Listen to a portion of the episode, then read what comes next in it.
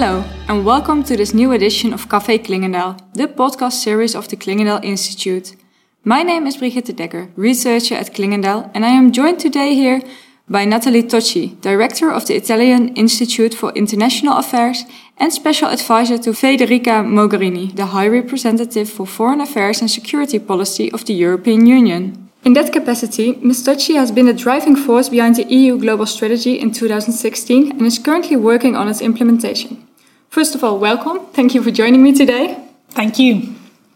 You're here in The Hague today on the occasion of the Clingendael State of the Union Conference 2019, themed Reuniting Europe between geopolitical tensions and domestic constraints.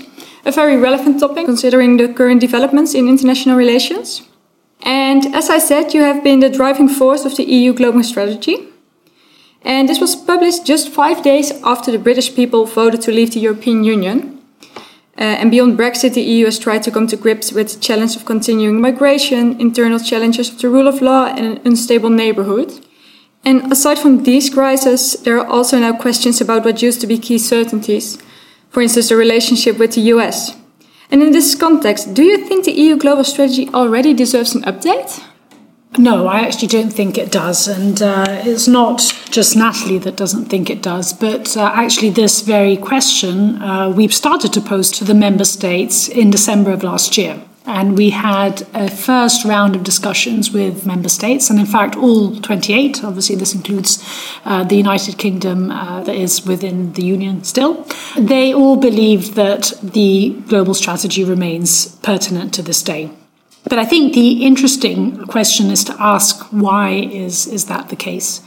Now, a very um, sort of anecdotal reply to the question uh, has to do with a piece of advice that the HRVP, Federica Mogherini, gave me when I was working on the strategy. And uh, she said this to me, I think it was about March uh, 2016, so when we were beginning to write the strategy.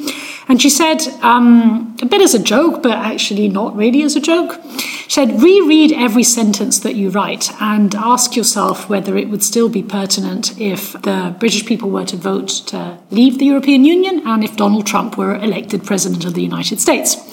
Uh, and as I said, she kind of said it half jokingly, but half seriously. I actually took that piece of advice very, very seriously indeed.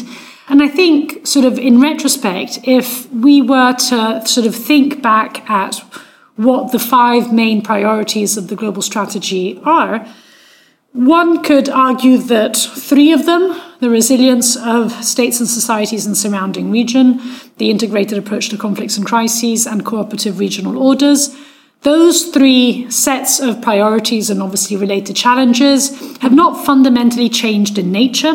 They have certainly changed in scale and intensity at times, uh, but we're still confronted with mess to the south, mess to the east, and a mess that cannot be solved with a magic wand, basically. Uh, more interesting is the story about uh, the security of the Union and multilateralism, so the first and the last priority. And in many respects, I think that largely because of what has actually happened in terms of implementation on security and defense, uh, but also ignited by precisely developments such as the election of Donald Trump uh, or the Brexit vote. Uh, the whole debate over the security of the Union was back in 2016, in retrospect, still a very timid debate we now talk about strategic autonomy, which in the global strategy is defined as having an appropriate level of autonomy. So we're still kind of tinkering around the edges, huh? but obviously the direction of travel was, was, was the same. Um, on global governance and multilateralism, obviously there are things that have fundamentally changed, uh, and uh, it kind of has a name and a surname, and that's Donald Trump. Uh, and in many respects, I think this has hit us with the reality that in order to foster multilateralism and to ensure its transformation as uh, promised and as advocated by the global strategy, we kind of have to be more creative and innovative than we were even two years ago. You know, there is not a fixed group of quote unquote like minded countries that uh, we will always be able to partner with on all dossiers. We will have to be more pragmatic in picking and choosing. Uh, but doing so living up to our own principles. So, in many respects, the overall philosophy of the global strategy of principle pragmatism remains very relevant to this day. And in the light of the upcoming uh, European Parliament elections, many people expect the fragmentation of the EU political landscape to continue.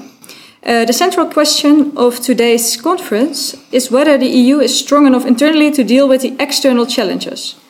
What is your view on that? Well, that is the million dollar question. Uh, and that is precisely why I believe and very strongly believe that either we do stand united uh, or we will not be able to confront those external challenges and, in fact, internal challenges uh, too. And the question really is what can we do to ensure that unity? It's a difficult argument to make. I mean, you know, what we were also discussing over the course of, uh, of this conference is precisely the fact that the kind of narratives and rationales uh, for European integration in the past, you know, peace on the continent after the end of the World War, or, you know, the opportunities provided by the single market, that doesn't really hit many chords with European citizens today. So we need to find a new story, we need to find a new rationale. And the difficulty is that that rationale, in many respects, has to do with necessity.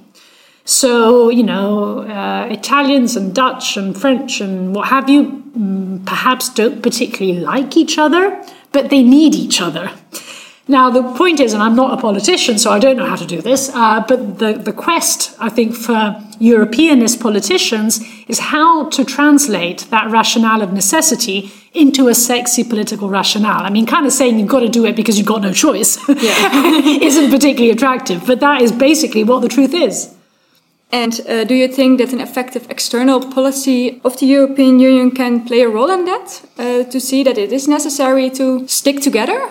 I mean, especially if we construe foreign policy not only in the traditional sense of diplomacy and, and defense or on development, but we put within that box every external dimension of every policy, I actually think it is the most promising avenue of European integration, precisely because the opportunities, the challenges, the threats, however you want to put it, that all European citizens are confronted with are as much internal as they are external. And in fact, you cannot create or draw a very clear boundary between the two. You can only hope to do it through an effective external policy at European level. Uh, yeah, and it's always easy to talk about the challenges of the European Union, of course. But let's focus on the foreign policy successes. What do you think have been the main successes since the EU Global Strategy was published? Well, certainly, I think that um, security and defense has been the most uh, successful area. Looked at from the outside, uh, the fact that there is a European Defence Fund and that we have launched a permanent structured cooperation uh, and that we have established a military planning and conduct capability does not strike as particularly ambitious or meaningful. But for anyone that knows the history of European integration, and particularly the very troubled history of integration in foreign policy and particularly security and defense, these developments are actually historic in scale.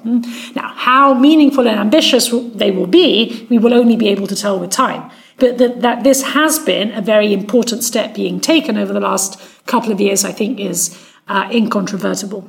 So there, I think, is the main area of, uh, of success. I think the fact that despite having Donald Trump on the other side of the Atlantic, uh, and despite the fact that Donald Trump has uh, attacked multilateralism in all its shapes and forms, beginning with minilateral sort of agreements like the Joint Comprehensive Plan of Action on uh, the Iran uh, nuclear deal, uh, through to more macro forms of multilateralism like uh, the Paris Climate Agreement um, you know, passing through, you know, different institutions and different agreements. Trade, obviously, being another clear point. I mean, the fact that on all these issues, the European Union has actually managed to not only hold its position, but also at times to achieve certain successes, like in the case uh, of trade, for example. I mean, the fact that, you know, over the last years, uh, despite this sort of stepping away from uh, free trade, this has been a commission that has actually secured uh, trade deals with uh, Canada and, and, Japan and is uh, now opening and finalizing agreements with uh, a set of different regional organizations and, and countries. that is that is success. As I said, one always has to look at this in relative terms. So it's success precisely because the rest of the world, in many respects, is moving in the opposite direction. So you believe that when Donald Trump came to power, it also opened up new opportunities for the European Union to explore other partners in this respect? I think uh, certainly yes, it has uh, presented an opportunity. Uh, I think in different ways. First, and perhaps even more important, is in a very internal sense. I mean, the fact that all of a sudden it dawned on us uh, that maybe the United States would not always and automatically come to the rescue uh, if we're in trouble has precisely been the spark, the sort of kick in the backside uh, that we needed to start waking up on security and defense. It's a very long journey and we're only at the beginning, but in many respects, we have to be quote unquote thankful uh, to the excesses of Donald Trump to begin, to begin this journey. And then I think you're absolutely right. It has also uh, forced us to be a bit more open and imaginative when it comes to uh, our partnerships, I would say. I think in many respects we are moving away from a world of nouns into a world of verbs. And what I mean by this is that uh, rather than saying X, Y, or Z are our partners, and they are our partners on each and every question, it is really a question of partnering. Uh, and it, we will have to be flexible in doing that. What remains firm is what our interests are, what our values are.